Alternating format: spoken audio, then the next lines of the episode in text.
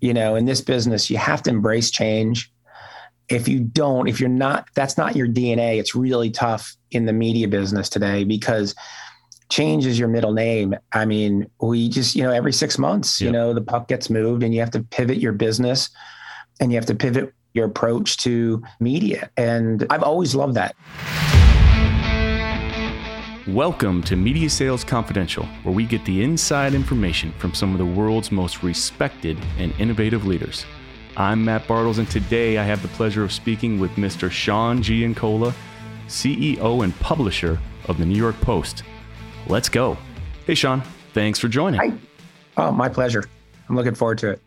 So, you've had leadership positions uh, in the media industry at AOL, Time Inc., American Express, and now the CEO at New York Post. Let's take a step back and and uh, talk about what made you decide to have a career in media sales. I have a, an interesting path. So I graduated Syracuse in 1990, and I had visions of being the next Bud Fox and and going to Wall Street. You know, be either being a big time stockbroker, or wealth management, or trader. Well, lo and behold, for those that are in the 50s, knows that you know the, the early 90s it was a horrible economy. Jobs were tough to come by. So I moved to New York, and I literally just started with you know selling computers and intranet stuff more than anything. And I didn't like that at all. Still trying to get on the Wall Street. So about a year into my into my time in New York at that time, got an opportunity to to join a small bond firm and go through their training program. So I went through their training program. I got all licensed up. And believe it or not, like right after I went through the training program, uh, I got an opportunity to actually get out of a small bond firm and go join PaineWebber, where I actually did more training and got my own desk and, uh, you know, was doing okay in the business, you know, but I struggled with the cutthroat and not dishonest, but just challenging environment in that business. I didn't give up. And then I left PaineWebber and I, I tried Morgan Stanley at the time. And I still was just not comfortable with the industry. And, you know, what I thought is what I wanted to do turned out not what I wanted to do.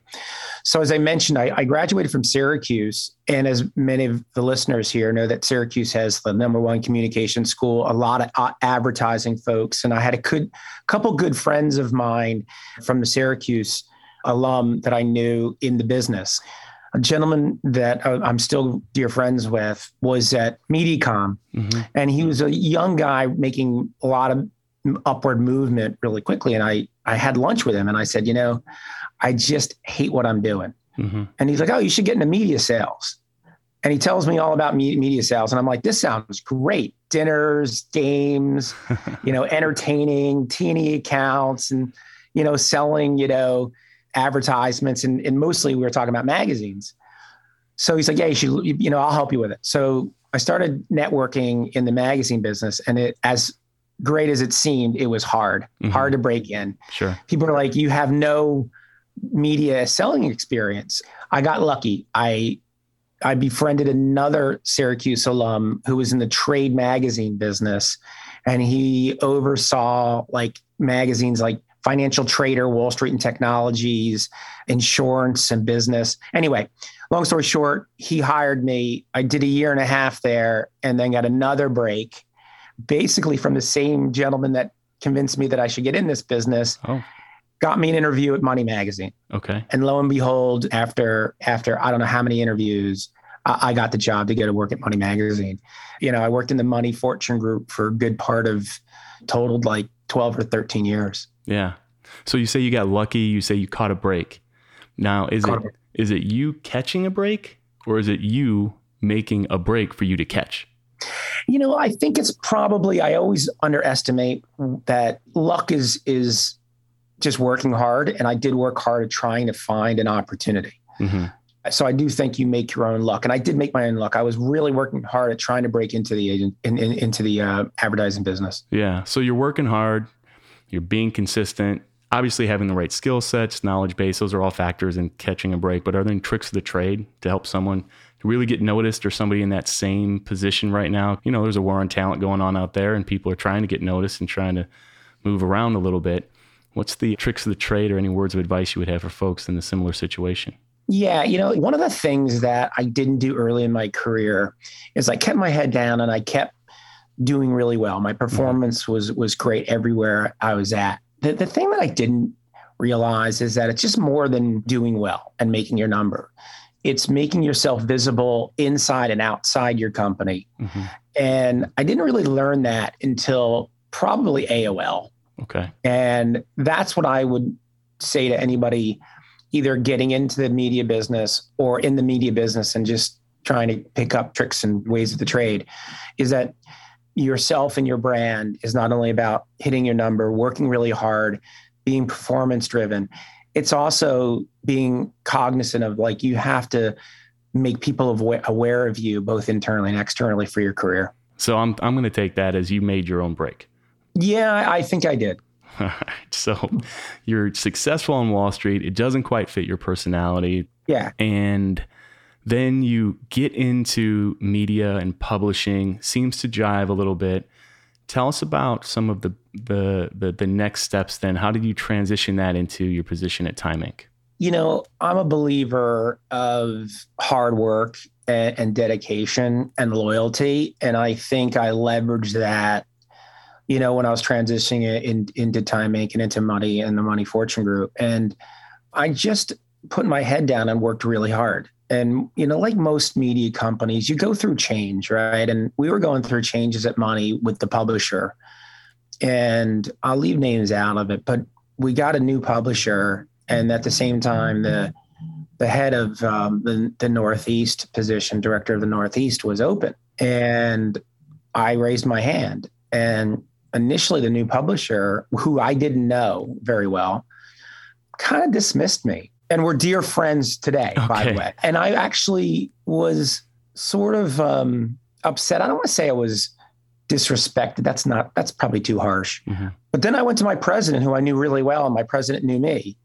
And I said, listen, I just want a shot. Just all I deserve is the time. And he's like, oh my God, no problem. You'll, you will be considered initially that didn't go over well with the new publisher. Sure. Me going over their head, but it paid off. You know, I got the job and the publisher at the time, like I said, we hit it off. I was very successful. We're dear friends today. And and that kind of catapulted me into the management world, in which I leveraged then again at American Express Publishing and then at AOL and then eventually here as well. Okay. So you went in, got into a more traditional publishing type of a role, went through Time Inc., American Express Publishing, then AOL. So that's yep. a pretty that's a pretty big change. So yes. what were some of the biggest challenges that you had going from that traditional core print organization to the digital organization? Well, I'll tell you when I got the job at AOL, and the the first job I had at AOL was running the travel vertical. Okay. So MapQuest and AOL Travel and I can't remember. We had another site. I'm losing. Gadling. We had a site called Gadling, and I thought I knew digital and then I realized I did. Okay. And I was thankful I got the opportunity, but I made it my mission to learn everything about digital. Uh-huh. I asked a million questions, attended every meetings, diversified meetings at AOL, and I would say I got my MBA in digital in the first six months working for AOL.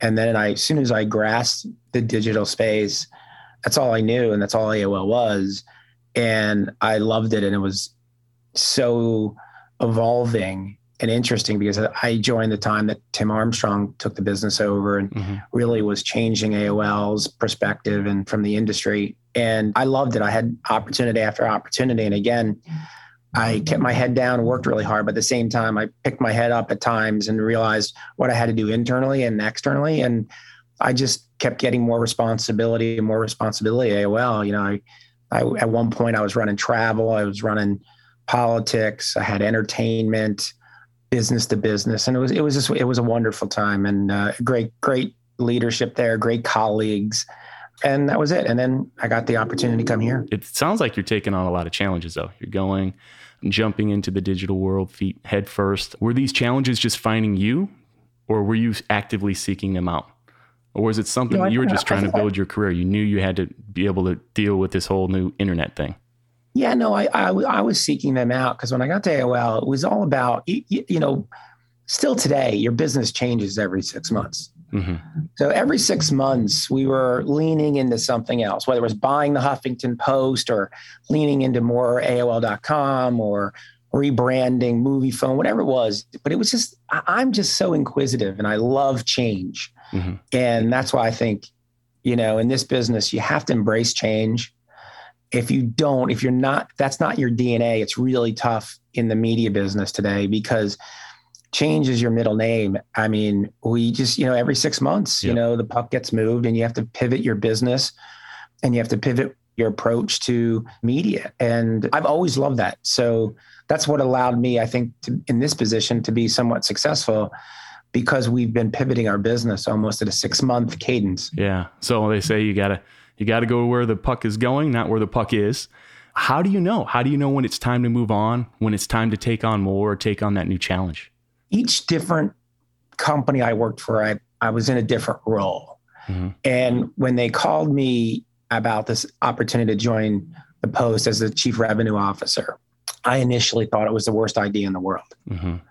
until I talked to a lot of senior executives here and I saw the vision that they were painting and that they wanted to take the post in. And like I said, I love change and I love opportunities even challenges, really challenges. And at first, I wasn't really receptive to the opportunity. And then, after several times meeting with folks here, I went from being tentative to being, oh, I want this job worse way than ever. And then when I got it, it was everything I thought it would be hard uh-huh. and challenging, but you had open runway to do different things and really create a new business. Yeah.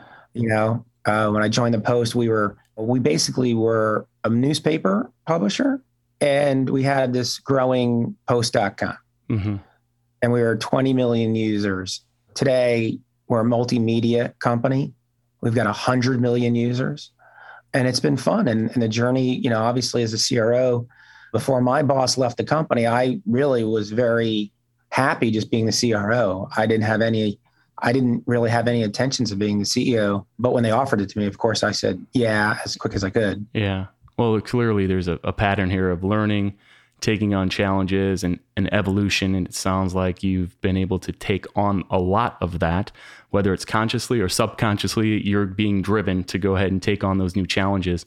The, le- the lessons learned along the way, how did that actually draw you into that New York Post role, the original one, the CR role?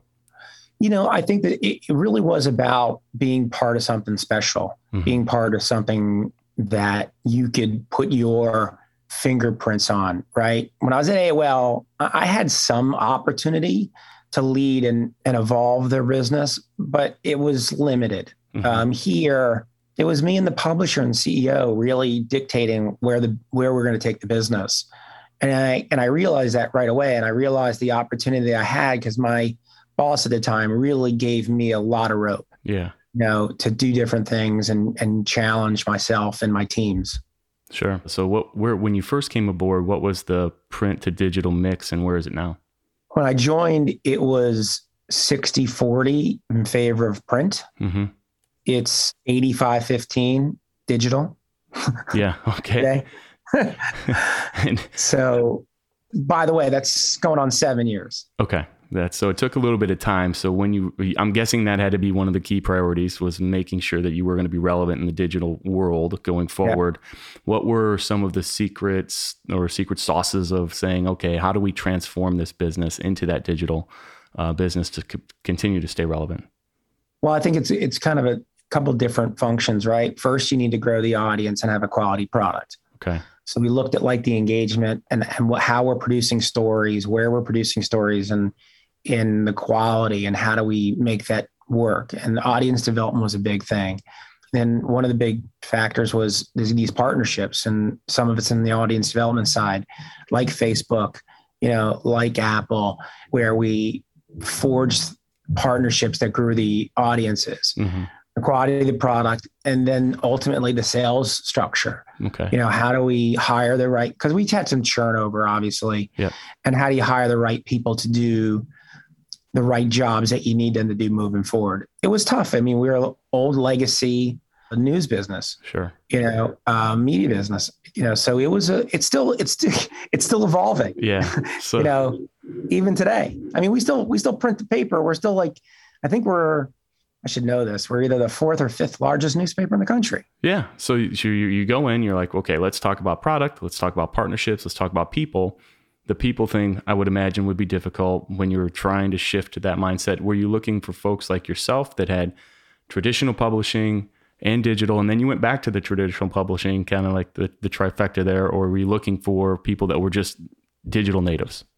I was looking for digital natives, and the challenge was finding them and mm-hmm. having them willing to want to work at the Post. Sure. And then what most of them didn't realize when I hired them, how hard it is. you know, so that was my biggest challenge finding talent and then keeping talent. And as we grew and as we became more successful, then that both of those became easier. Yeah.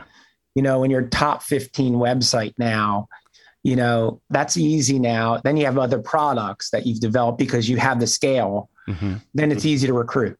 So it kind of all works and dovetails together. So for the change that you created though with the folks that remained, how did you know who to keep and, and how did you get them on board?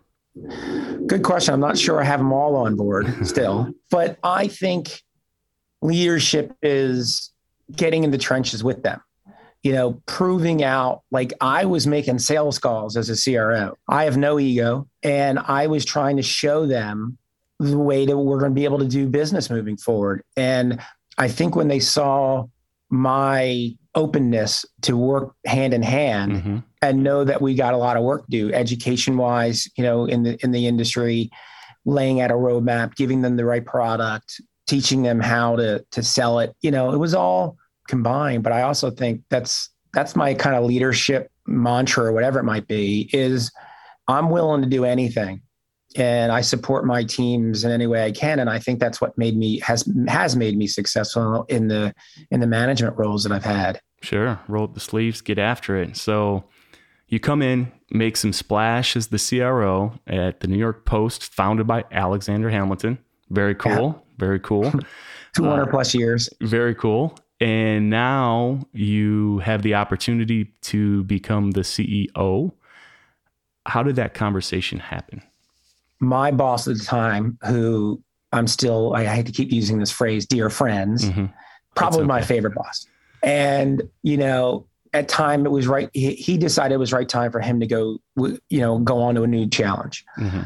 And I was blindsided by it. Later, he called me in his office one night, said, by the way, I'm probably going to leave the company tomorrow. Mm-hmm. And I recommended you to be CEO. Wow. And I said, oh my God. And uh, later in that evening, I got a call from Robert Thomson, who's the CEO of News Corp, to be in to be in his office at eight thirty. Okay. And I was in his office at eight thirty, and he's like, you know, I think you know Jesse's going to go pursue some new opportunities. He's recommended you to take over his position.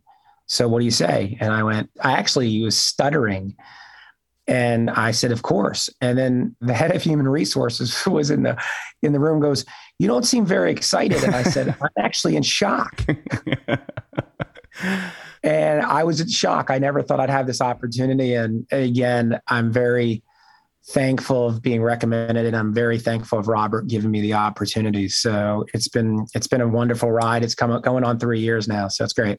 So did you have to talk it over with the family? What was the, the No, there was no talking over. No I took talking. the job and Boom. I didn't even ask what it paid. Yeah. I just said I'll, I'll just I'll do it for whatever. Okay. Um, I love this brand and I've had the most fun the last three years in my career. It's been great. All right. So now you've got the the next day, you're like, oh crap, now I'm the CEO now what? How did you think about resetting your priorities? Because now you're shifting much bigger job. Yeah, you know, I didn't understand what my boss did all day. Okay. Until day one. And because I was like, what does he do all day? And uh, great, again, great friend, great, great guy. And then I realized what he did all day. Okay. And it's a big job. I mean, you know, answering to a lot of people internally and answering to a lot of people externally was was a learning curve for me. What was the um, biggest challenge? The biggest challenge was uh, trying to do too much mm-hmm. and spreading myself thin, where I had to realize I have a great team and I have to trust them and I've got to delegate resources and it was an evolution for me. It's I'm still working on that. You know, disengaging from where I have quality people in those roles to do that job. Yeah. I should not be looking over people's shoulders. Sure. Now, people internally really love me being involved. So I wasn't infringing and micromanaging, but I was killing myself by, by trying to be involved in everything. Okay. So kind of prioritizing um, Yeah. what you needed to be focused on and what was important. So what was the biggest change in the role itself going from CRO to CEO? It was really, you know, we talked a little bit about where the puck is going. It was really about the CRO. I was kind of like tactical things. And at the CEO, I had to take a step back and look at our business and say, what is our long term strategy? hmm And I was very fortunate very early on in, in the, taking this job. I brought on Brad Elders as my COO and CRO. hmm And Brad and I worked together for a good bit at AOL. And, and Brad has been nothing but an amazing partner. And you realize that surrounding yourself with talented people is the secret to success.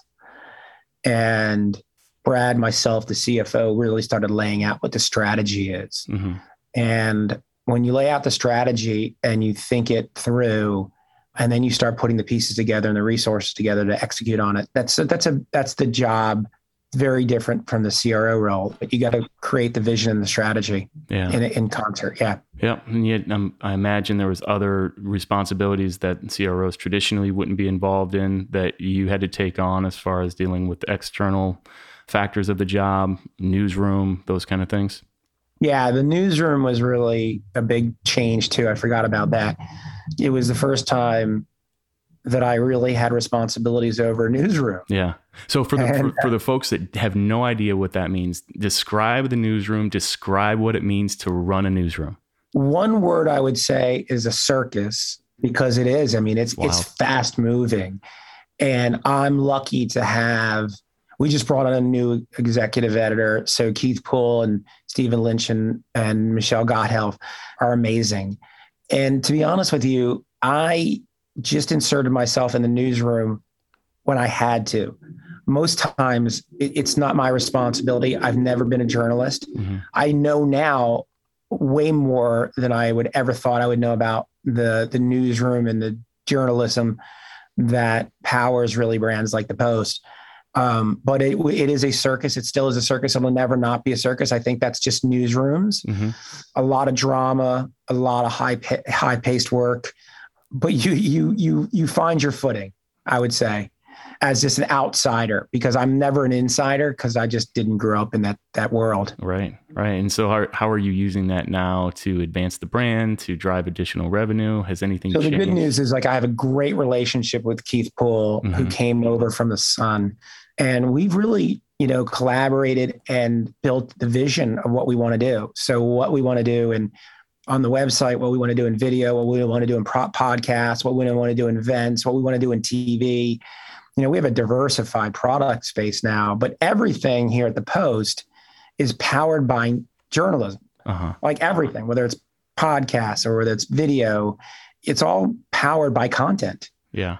So if you don't have a good partnership with the content producers, then that's a really mi- big miss that you're never going to be as successful as you need to be. Yeah. And talk about the digital first attitude and how that's impacted the way you run business. We realize that, you know, we still reach hundreds of thousands of people with the newspaper, but we reach 100 million through the digital platform. The, the difference is the way the volume needs to be produced, right?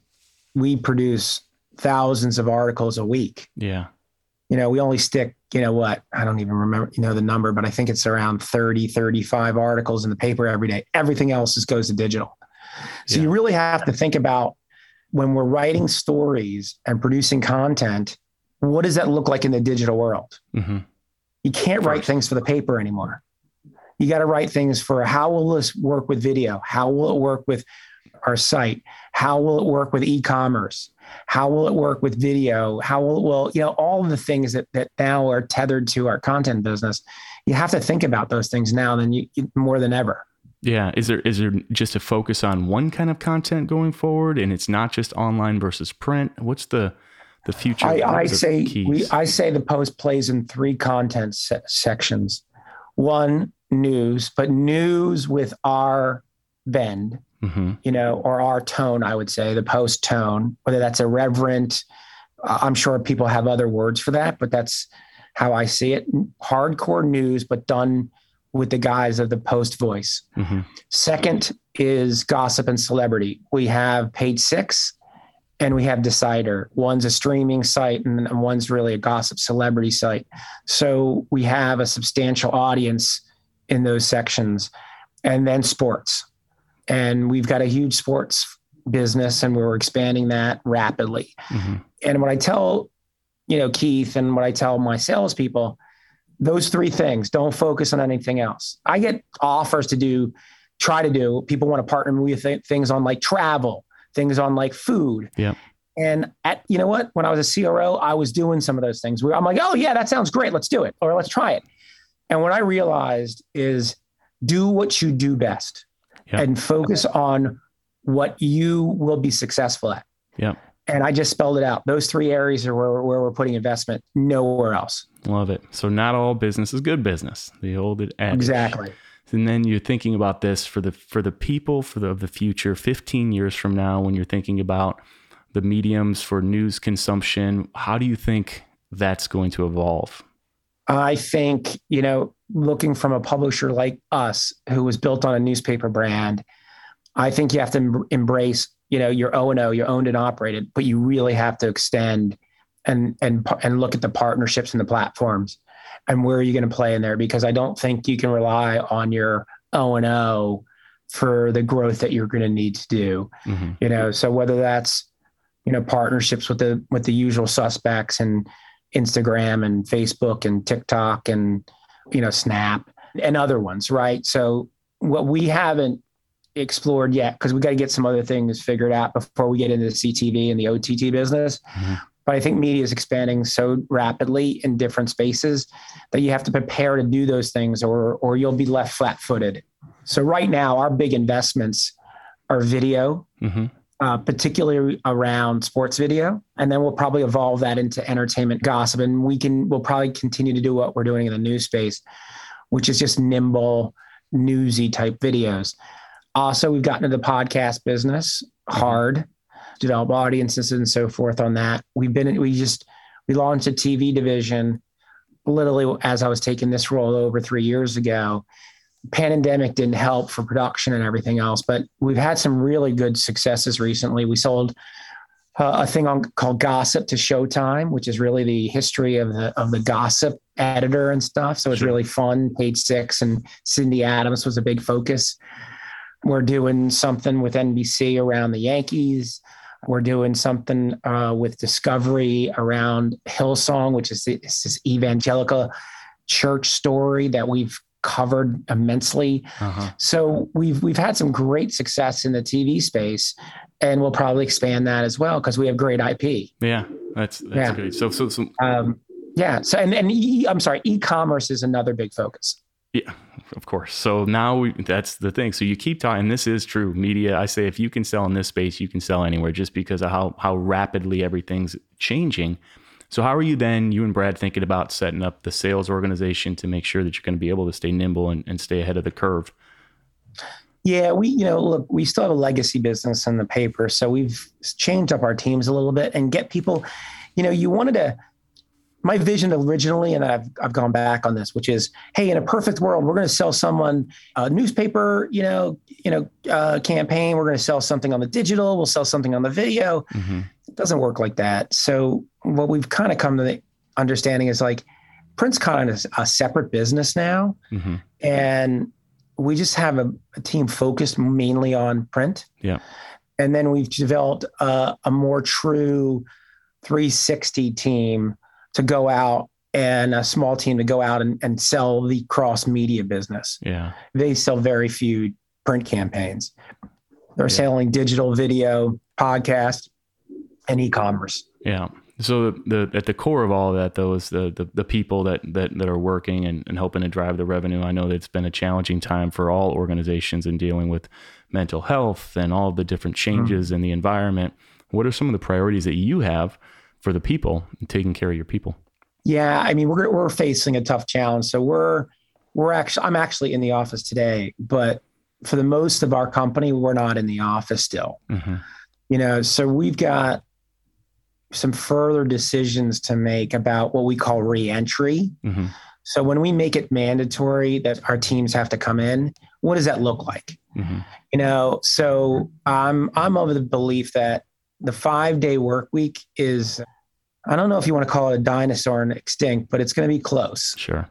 So what does a hybrid work structure look like? You know, so you can balance people's work life, yeah. you can balance their family, their mental thing about commuting and everything else. So that's my biggest thing that I'm worried about, not worried about, but just focused on, you know, when you have a team, you know, we, you know, we're not a small organization. I mean, we're not giant, but we've got 500 people that work at the post. Yeah. You know, so how do you put the best interest of those 500 people as we evolve the work structure? Yeah. That's the biggest thing for me. That's a big one. So speaking of that, so then what do you do? What are your hobbies? How do you how do you keep keep sane? I'm guessing that you're an avid golfer.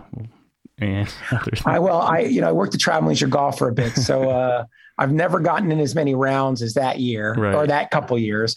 But I, I, do like to golf. I've taken up some other things with my family. Uh, we go bird watching, so we're birders. That's the coin. That's a coin term.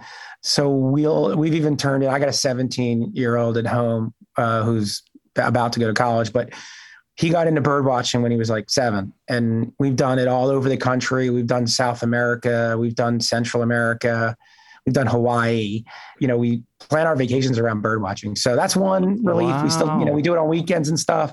Wait a minute, um, we got to dig into this one. This is okay. too good. So what does it consist of? Tell me, how do you get ready for a bird? Are you going for specific birds to look for, or do you just find what you find? How, how does that unfold? Well, we, we, well, most people don't realize. I mean, like if you just stop anywhere you're at, just look around. There's birds everywhere. Mm-hmm. Literally, you walk. You can walk in New York City, and there's birds. So we live in Connecticut, and we got into it by we actually put up a bird feeder with no long term ideas of anything but like we're just going to feed some birds. Yeah. Next thing you know, we had so many interesting birds at our house. We got really inquisitive around what these birds are. So we started looking them up and we're like, there's got to be an app for this, right? right? And there is. There's an app called What Bird and uh, an eBirder.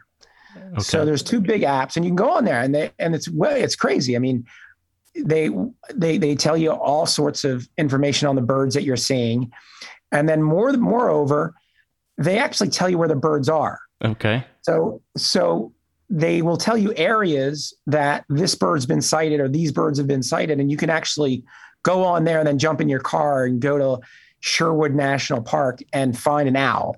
So the answer is depending on the season, mm-hmm. there's different birds in different areas. So in Connecticut, there's spring migration, fall migration. You're looking for certain birds.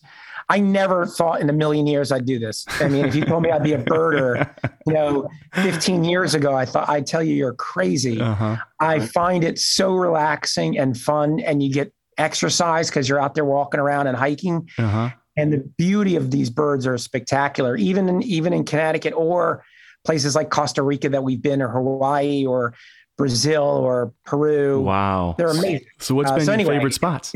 I would say Ecuador or Costa Rica has been my favorite. Okay. The, the, exotic birds into the Amazon in in in Ecuador or Costa Rica is just an amazing country, and it's got five or six sub temperature areas that you can literally puddle jump in a plane and and actually a, on one trip you could do three or four different areas that are completely different Wow. Um, so no, it's it's been it's been really fun. My and it's something but family bonding. My sure. my son loves it, my wife loves it, and I love it. So nice. That's great. So I'm not sure I've met a ton of birders.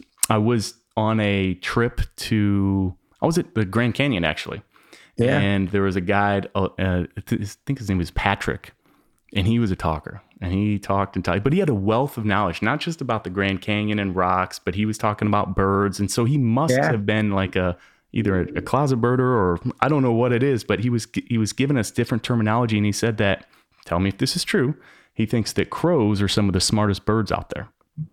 Yeah, you know, I've heard that as well. You know, that and then parrots are very smart. Um, Yeah. You know, obviously with the talking, but they're very smart birds as well. Yeah. Um, he said these just- crows bury their own dead and have Yeah, funerals crazy. to let them know this could happen to you if you're or or to celebrate the life of I'm like that's that's pretty fascinating.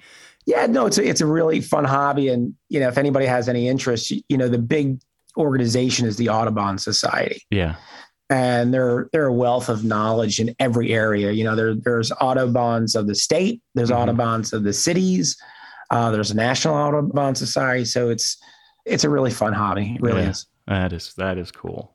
So one one of the things we like to do at the end of at the conversations is ask you, and I know you mentioned a little bit, but if you can sum it back up for us, what is Sean Giancola's leadership mantra or motto? Mine is surround yourself with the best people you can. And then I would say delegate and give authority to those leaders to make prudent decisions. And the biggest thing is support them. Wh- Whatever that, that means, support could be really getting into the weeds with them on a project or making sure that there's no barriers in their way to having things done, whether it's finances or it's HR or whatever. So mine is a big support. Mm-hmm. Get roll up my sleeves, as you mentioned earlier. And one of the functions to do that is to is to just hire a great team. Yeah, that's great. I love it. Well, Sean, thank you so much for joining us today on Media Sales Confidential with Matt Bartles. As always, it was great having you. Don't forget to subscribe to our podcast and never miss an episode, and make sure to share it with your friends. Thank you for listening, and that's the Inside Scoop.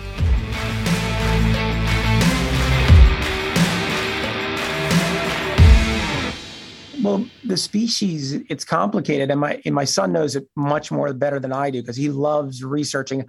I don't care about the science as much as I just like the relaxing and, and viewing these incredible birds. But yeah, there's Latin phrases all over the place for the birds. Okay. I heard a couple of them. The uh, first one was like dipped.